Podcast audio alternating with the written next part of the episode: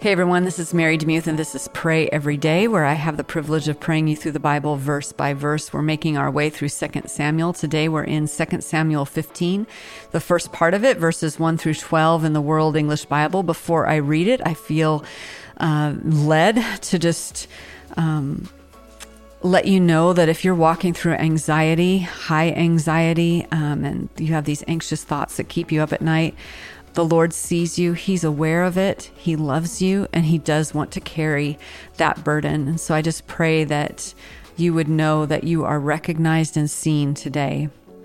All right, 2 Samuel 15 says this. After this, Absalom prepared a chariot and horses for himself and fifty men to run before him.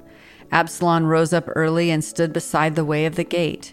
When any man had a suit which he, which should come to the king for judgment, then Absalom called to him and said, "What city are you from?" He said, Your servant is one of the tribes of Israel. Absalom said to him, Behold, your matters are good and right, but there is no man deputized by the king to hear you. Absalom said, Moreover, Oh, that I were made a judge in the land, that every man who has any suit or cause might come to me, and I would do him justice. It was so that when any man came near to bow down to him, he stretched out his hand and took hold of him and kissed him. Absalom did this sort of thing to all Israel who came to the king for judgment. So Absalom stole the hearts of the men of Israel. At the end of forty years, Absalom said to the king, Please let me go and pay my vow which I have vowed to Yahweh in Hebron. For your servant vowed a vow while I stayed in Geshur in Syria, saying, If Yahweh shall indeed bring me again to Jerusalem, then I will serve Yahweh. The king said to him, Go in peace. So he arose and went to Hebron, but Absalom sent spies throughout all the tribes of Israel, saying, As soon as you hear the sound of the trumpet, then you shall say, Absalom is king in Hebron. Two hundred men went with Absalom out of Jerusalem who were invited and went with their went in their simplicity, and they didn't know anything. Absalom sent for Ahithophel the Gilonite, David's counselor from his city, even from Gilo, where he was offering the sacrifices. The conspiracy was strong, for the people increased continually with Absalom. Mind if I pray for you?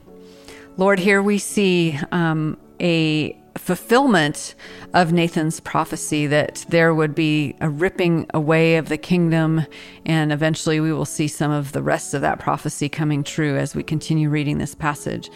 But um, again, we see the corruption and the pain and all of the mess that has become of this kingdom. And Lord, in light of that, we just lay down the messy parts of our lives. I give you that one relationship that still keeps me up at night, that still haunts me, that I still have palpitations about, and I lay it before you. And I ask that you would search my heart and help me to let go of any bitterness or lingering pain, that I wouldn't be controlled by it anymore. And I pray that if my friend has something similar to that, that you would give them reprieve of the pain and set them free from it, Lord.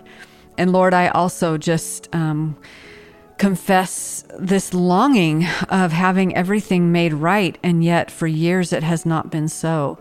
And so, Lord, would you just do something new in that broken relationship? And I pray that for my friend as well. I pray that for the person listening who has what seems to be a broken relationship that cannot be repaired. And Lord, I lift up those people who are in the middle of a um, predatory situation, whether it be spouse or work or a family member or a friendship that has become sour.